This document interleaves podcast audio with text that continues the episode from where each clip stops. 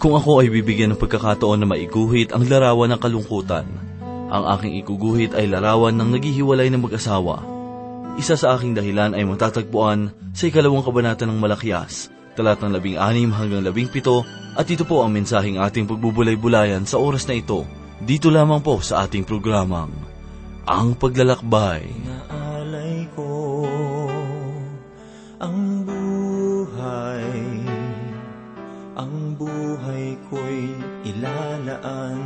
sa'yo. Inaalay ko pati na kaluluwa, sukdulan man maging hatid ay dusa.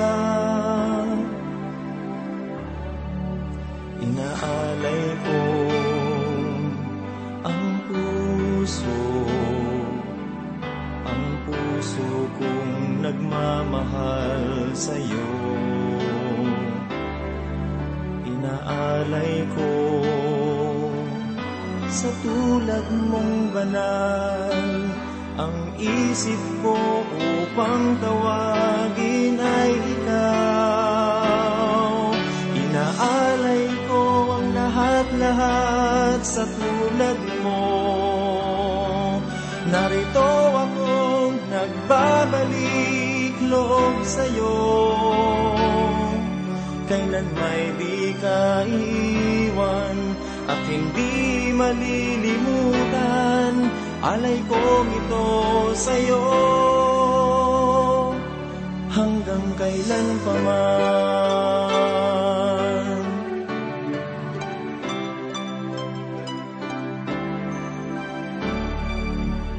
Inaalay ko ang puso, ang puso kong nagmamahal sa'yo. Inaalay ko sa tulad mong banal ang isip ko upang tawagin ay ikaw. Inaalay ko lahat-lahat sa tulad mo. Narito akong nagbabalik loob sa'yo. Kailan may ka iiwan at hindi malilimutan Alay kong ito sa'yo. Hanggang kailan pa man? Inaalay ko ang lahat-lahat sa tulad mo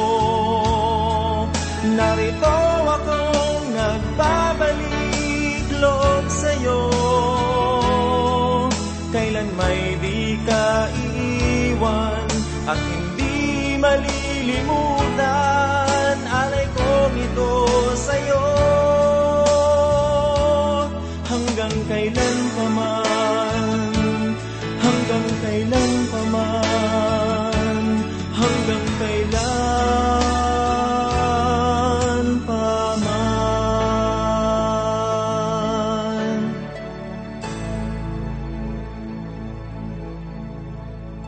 Isang mapagpalang araw ang sumainyo mga kaibigan at tagapakinig ng ating palatuntunan. Nawa ay nasa mabuti kayong kalagayan at nakahandang pagpalain ng Diyos. Ako po si Pastor Dan Abangco. Samahan po ninyo ako at tayo ay matuto sa banal na salita ng Diyos. Buksan po natin ang ating mga banal na kasulatan sa ikalawang kabanata ng Malakyas, talatang 10 hanggang 17. Ang paksa na ating pag-aaralan sa mga sandaling ito ay may kinalaman sa mahalagang aspeto ng ating buhay, ang relasyon. Hayaan ninyong basahin ko ang ikasampung talata hanggang labing anim sa ating pagpapasimula. Hindi ba iisa lamang ang ating Ama? Hindi ba iisang Diyos ang lumalang sa atin? Bakit nga tayo nagtataksil sa isa't isa na nilalapastangan ng tipan ng ating mga ninuno? Naging taksil ang Huda at ang kasuklam-suklam ay nagawa sa Israel at sa Jerusalem sapagkat nilapastangan ng Huda ang santuario ng Panginoon na kanyang iniibig at nag-asawa sa anak na babae ng ibang Diyos. Ihiwalay nawa ng Panginoon mula sa mga tolda ng Hakob ang taong gumawa nito. Ang sino mang gigising o sasagot o magdadala ng handog sa Panginoon ng mga hukbo. Ito rin ay inyong ginawa. Tinakpan ninyo ang dambana ng Panginoon ng luha ng pagtangis at ng pagdating, sapagkat hindi niya nililingap ang handog, ni tinatanggap ng may kasiyahan sa inyong kamay. Gayunman inyong sinasabi, sa anong dahilan, sapagkat ang Panginoon ay saksi sa pagitan mo at ng asawa ng iyong kabataan na ginawan mo ng kataksilan, bagaman siya ay iyong kasama at iyong asawa sa pamamagitan ng tipan. At di baga siya ay gumawa ng isa, bagaman siya ay may labis na espiritu. At bakit isa? Kanyang hinanap ang lahing makadiyos. Kaya't ingatan ninyo ang inyong kalooban at huwag nang manglilo laban sa asawa ng kanyang kabataan sapagkat aking kinapupuutan ang paghihiwalay, sabi ng Panginoon, ang Diyos ng Israel, at ng pagtatakip ng tao sa kanyang damit na may karahasan, sabi ng Panginoon ng mga hukbo. Kaya't ingatan ninyo ang inyong sarili at huwag kayong magtaksil. Sa lumang tipan, kapag mayroong gaganaping kasal, kinukuha ng lalaki ang kanyang panlabas na kasuutan at ito ay ipinapatong sa babae. Ito ay napakagandang kaugalian at tanda na nagpapahiwatig na dapat pangalagaan at bigyang ingat ng lalaki ang asawang babae. Kung babalikan natin ang pangyayaring naganap sa ikatlong kabanata ng Ruth talatang siyam, sinabi ni Ruth kay Boaz, Ako si Ruth na iyong lingkod, ilanlad mo ang iyong balabal sa iyong likod, sapagkat ikaw ay malapit na kamag-anak. Ang pangungusap na ito ay nangangahulugan na si Ruth ay humihingi ng proteksyon mula kay Boaz. Ibig sabihin, hinihingi ni Ruth kay Boaz na siya ay pakasalan nito. Kaibigan, mahalagang maunawaan natin na sa pagpapakasal, inaalok ng lalaki ang babae ng kanyang pangangalaga at pagmamahal, samantalang ang babae ay nag-aalay ng kanyang panata at buhay sa lalaki. Ito ay magandang larawan ng relasyon ni Kristo at ng mga mananampalataya. Ngunit ang magandang sagisag na ito ay binigyang dungis ng mga kalalakihan noong panahon ni Malakias.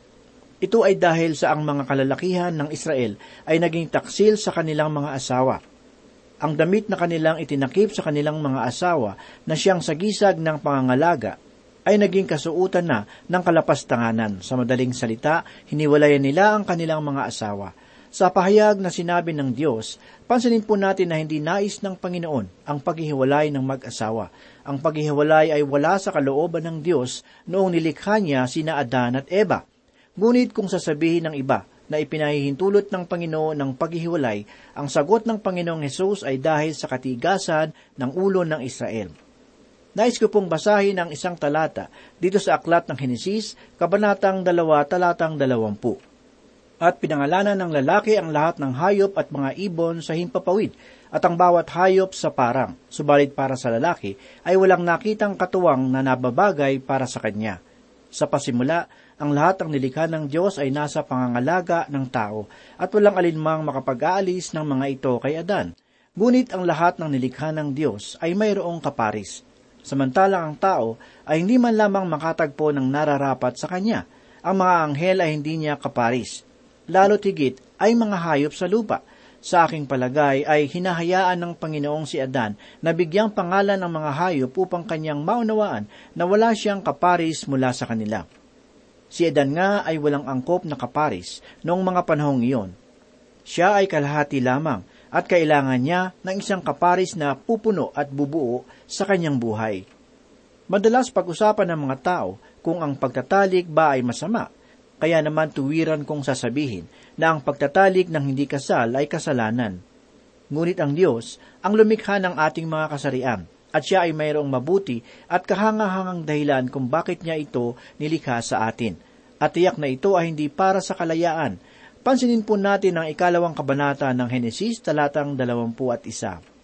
Kaya't pinatulog ng mahimbing ng Panginoong Diyos ang lalaki, at habang siya ay natutulog, kinuha niya ang isa sa kanyang mga tadyang at pinaghilom ang laman sa lugar na iyon. Nakatatawag pansin ang paraan ng paglikha ng Diyos kay Eba bakit kaya hindi niya nilikha ang babae katulad sa paraan ng kanyang paglikha kay Adan? Ang nakikita kong kasagutan ay ito. Nais ipaunawa ng Panginoon kay Adan na si Eva ay nagmula sa kanya. Ngunit, mayroon rin namang likas na pagkakaiba. Si Eva ay dapat na magmula kay Adan upang punuin ang pagkatao nito mula sa tadyang ng lalaki, sapagkat ang lalaki ay hindi magiging buo kung wala ang babae. Ang sabi nga ng iba, Si Eva ay hindi kinuha sa ulo ni Adan upang hindi maging mataas kaysa kay Adan. Hindi rin naman siya kinuha ng Diyos mula sa paa upang maging alipin ng lalaki, kundi siya ay kinuha sa tadyang sa bahagi na malapit sa puso upang ipabatid ng Diyos na ang babae at lalaki ay pantay at magkasama, at ang babae ay dapat na pangalagaan at mahalin ng labis at tunay. Ibig sabihin, si Eva ay magiging kaagapay ni Adan, silang dalawa ay magiging isa, ito ang kalooban ng Panginoon at ito ay wasto. Ang katatayuan ng babae ay pinangangalagaan ng Diyos. Sila ay hindi dapat alipinin, kundi dapat mahalin ng higit pa sa ating buhay. Ang sabi pa sa ikalawang kabanata ng Henesis, talatang dalawampu at dalawa ay ganito, At ang tadyang na kinuha ng Panginoong Diyos sa lalaki ay ginawang babae, at dinala siya sa lalaki. Ang babae ay nararapat lamang na maging isang magandang nilikha, sapagkat siya ay kaaya-ayang kaloob ng Panginoon para sa lalaki. Ito ang ugat ng kasal, at ang Diyos ang siyang may akda nito. Ang kasal ay para maging pagpapala. Ito ay ginawa ng Panginoon para sa ikabubuti ng tao. Pakinggan po natin ang tugon ng lalaki sa kaloob ng Panginoon sa kanya.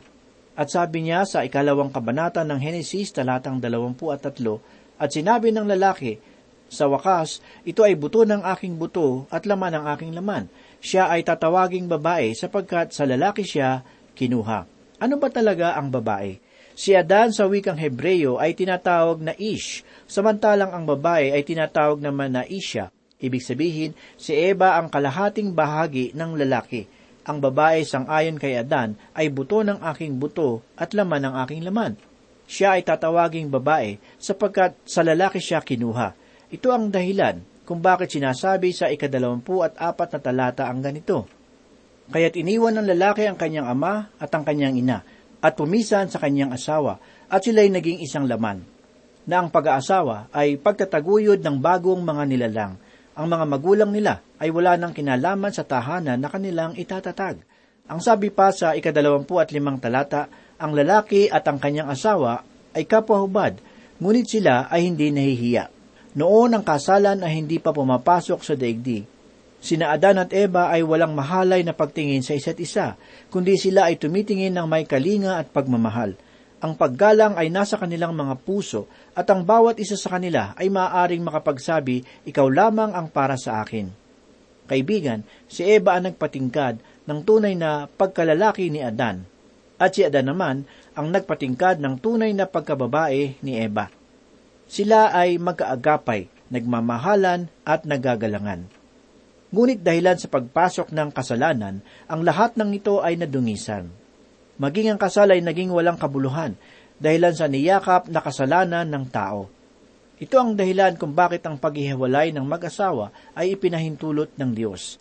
Ganito ang sinasabi sa batas ni Moises sa aklat ng Deuteronomio, Kabanatang 24, unang talata kapag ang isang lalaki ay kumuha ng babae at pinakasalan. At kung ang babae ay hindi kalugdan ng kanyang paningin sapagkat natagpuan niya itong may isang kahiyahiyang bagay, lalagda ang lalaki ng isang kasulatan ng paghihiwalay at ibibigay niya sa kanyang kamay. Kanyang palalabasin siya sa kanyang bahay. Ang kahiyahiyang bagay na tinutukoy rito sa talata ay tukol sa pagkadalaga ng babae Sinasabi rito na kung matagpuan ng asawang lalaki na ang kanyang asawang babae ay hindi na birhen, lalagda siya ng kasulatan ng paghihiwalay. Ngunit sa bagong tipan, ang batas na ito ay masigit na narungisan sa pamamagitan ng mga buktot na mga turo ng mga guro ng kasulatan. Ito ang dahilan kung bakit nila tinanong ang Panginoong Hesus ng ganito, Makatarungan ba para sa lalaki na hiwalayan niya ang kanyang asawa sa anumang dahilan? Ganito pa ang sinasabi sa aklat ng Deuteronomio, Kabanatang 24, talatang 2 hanggang 4. Ang pagkaalis niya sa bahay ng lalaki ay makakahayo siya at makakapag-asawa sa ibang lalaki. Kung kapuutan siya ng huling asawa at tagdaan siya ng isang kasulatan ng paghihiwalay at ibigay sa kanyang kamay at palabasin siya sa kanyang bahay o kung mamatay ang huling asawa na kumuha sa kanya upang maging asawa niya hindi na siya muling makukuha upang maging asawa ng kanyang unang asawa na humiwalay sa kanya, pagkatapos na siya ay marumihan, sapagkat ito'y karumal-dumal sa harapan ng Panginoon. Huwag mong dadalhan ng pagkakasala ang lupain na binibigay bilang pamana sa iyo ng Panginoon mong Diyos. Ito ang kalagayan ng lumalalang kahalayan. Kaibigan, ang suliranin sa paghihiwalayan sa bansang Israel ay suliranin rin sa ating bansa. Sana'y pansinin natin ang katotohanan ng sinabi ng Panginoong Hesus sa ikalabing siyam na kabanata ng Mateo talatang anim hanggang walo. Kaya, hindi na sila dalawa, kundi isang laman. Ang pinagsama nga ng Diyos ay huwag nang paghiwalayin ng tao. Sinabi nila sa kanya, bakit iniutos ni Moises sa amin na magbigay ng kasulatan ng paghihiwalay at hiwalayan ng babae? Sinabi niya sa kanila, dahil sa katigasan ng inyong mga puso, ay ipinahintulot sa inyo ni Moises na inyong hiwalayan ang inyong mga asawang babae, ngunit buhat pa sa pasimula ay hindi gayon. Patuloy pa ng Panginoon sa ikasyam na talata. At sinabi ko sa inyo, sino mang ihiwalay ang kanyang asawang babae, maliban sa pakikiapid ang dahilan at mag-asawa ng iba, ay nagkakasala ng pangangalunya, at ang mag-asawa sa babaeng inihiwalay ay nagkakasala ng pangangalunya. Dahil sa mga pangungusap na ito, ang pansin ng mga alagad ay napukaw at sila ay nagtanong sa Panginoon. Ito ay ating mababasa sa ikasampung talata.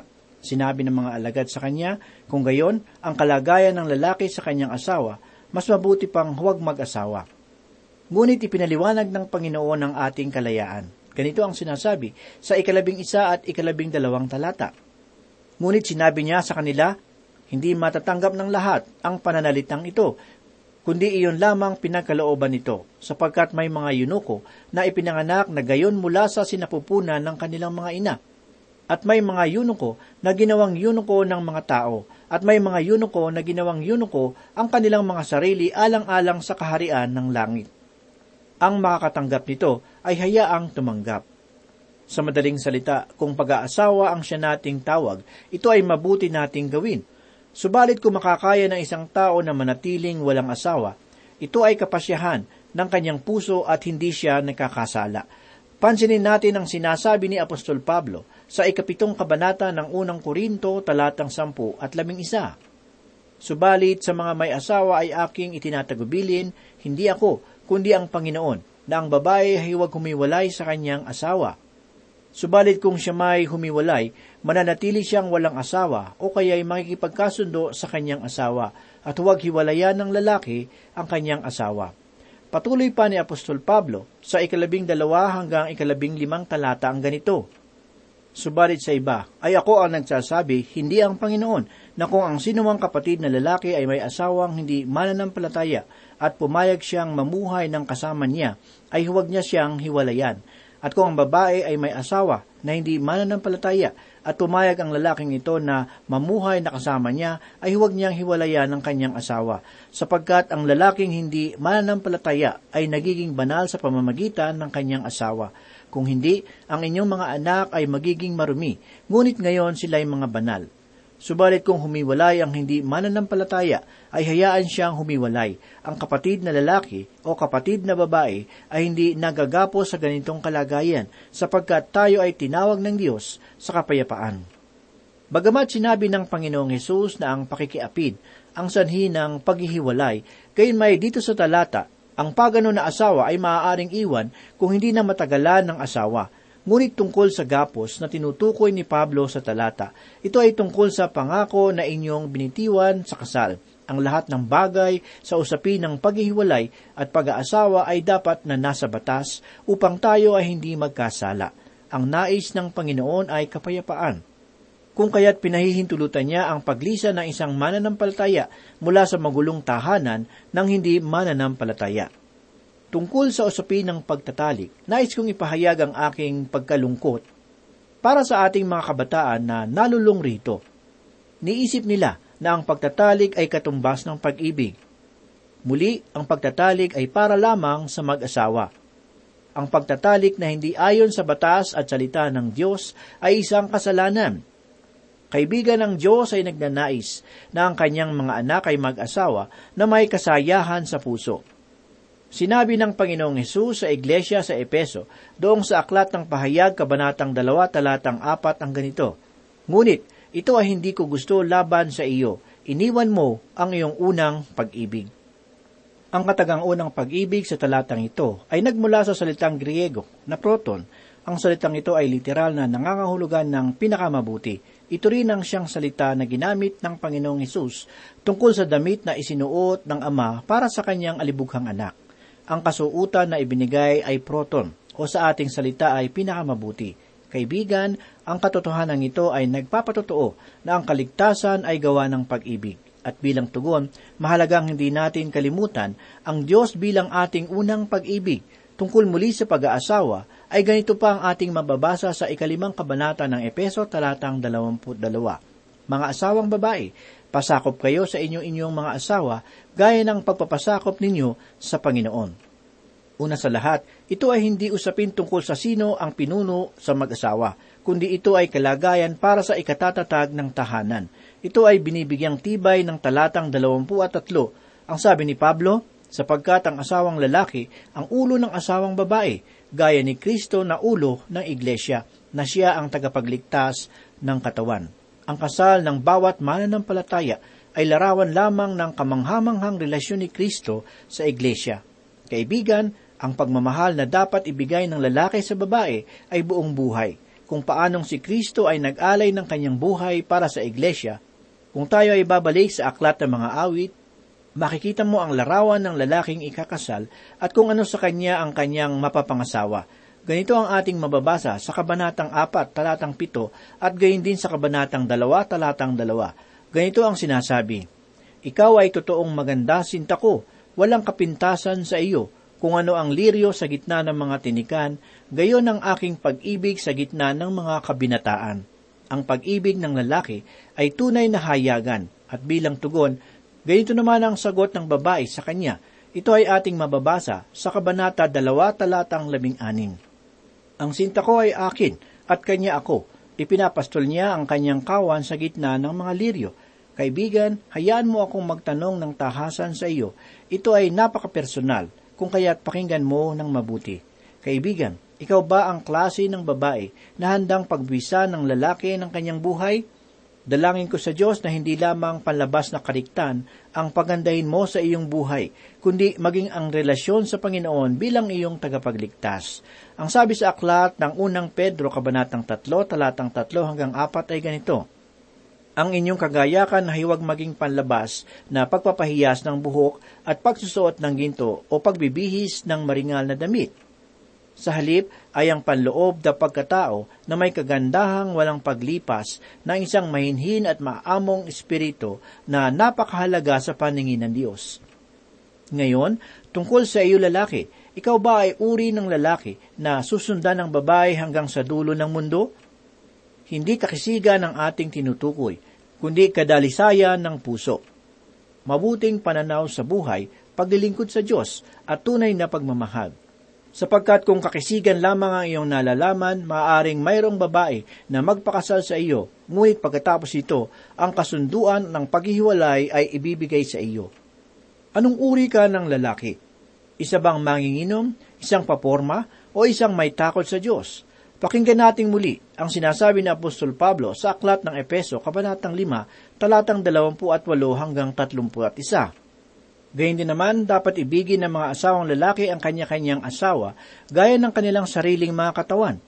Ang umiibig sa kanyang sariling asawa ay umiibig sa kanyang sarili, sapagkat walang sino mang napuot sa kanyang sariling katawan, kundi inaalagaan at iniingatan nito, gaya naman ni Kristo sa Iglesia, sapagkat tayo ay mga bahagi ng kanyang katawan. Dahil dito, iiwan ng lalaki ang kanyang ama at ina, magsasama sila ng kanyang asawa at ang dalawa ay magiging isang laman. Si Eva ay nilikha upang maging kaagapay, upang maging isang kaibigan, isang kalakasan, inspirasyon at kaaliwan para sa lalaki. Tayo ay magpatuloy at basahin natin ang ikalabing pitong talata dito sa ikalawang kabanata.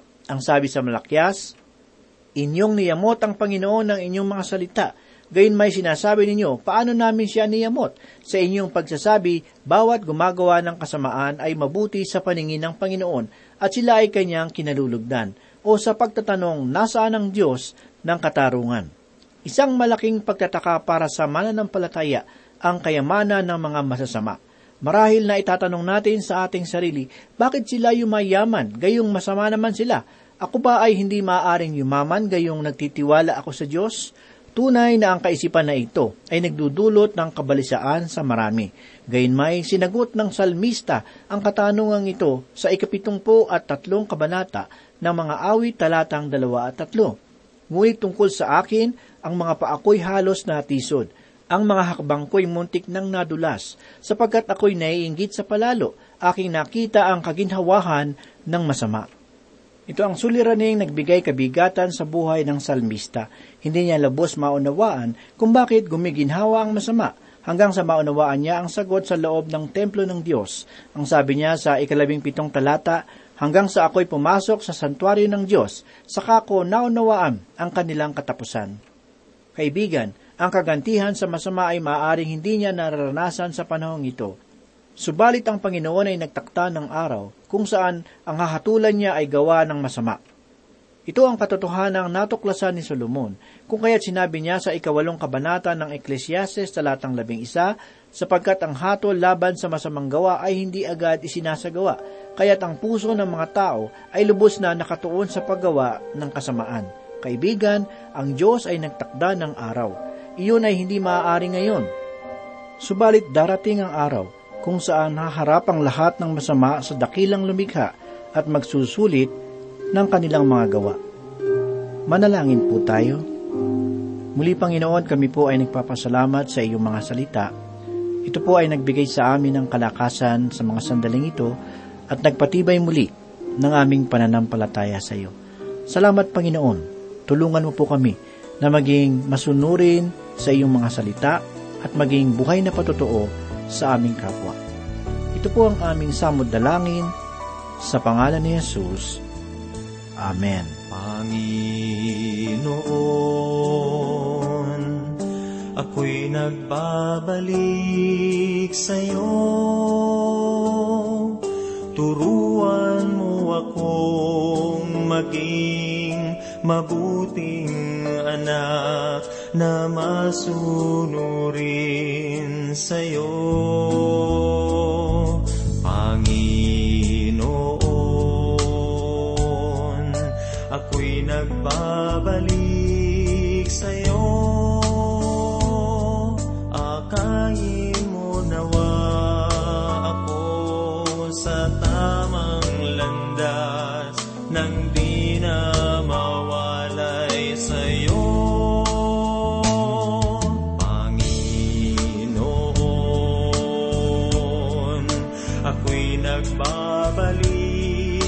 在游。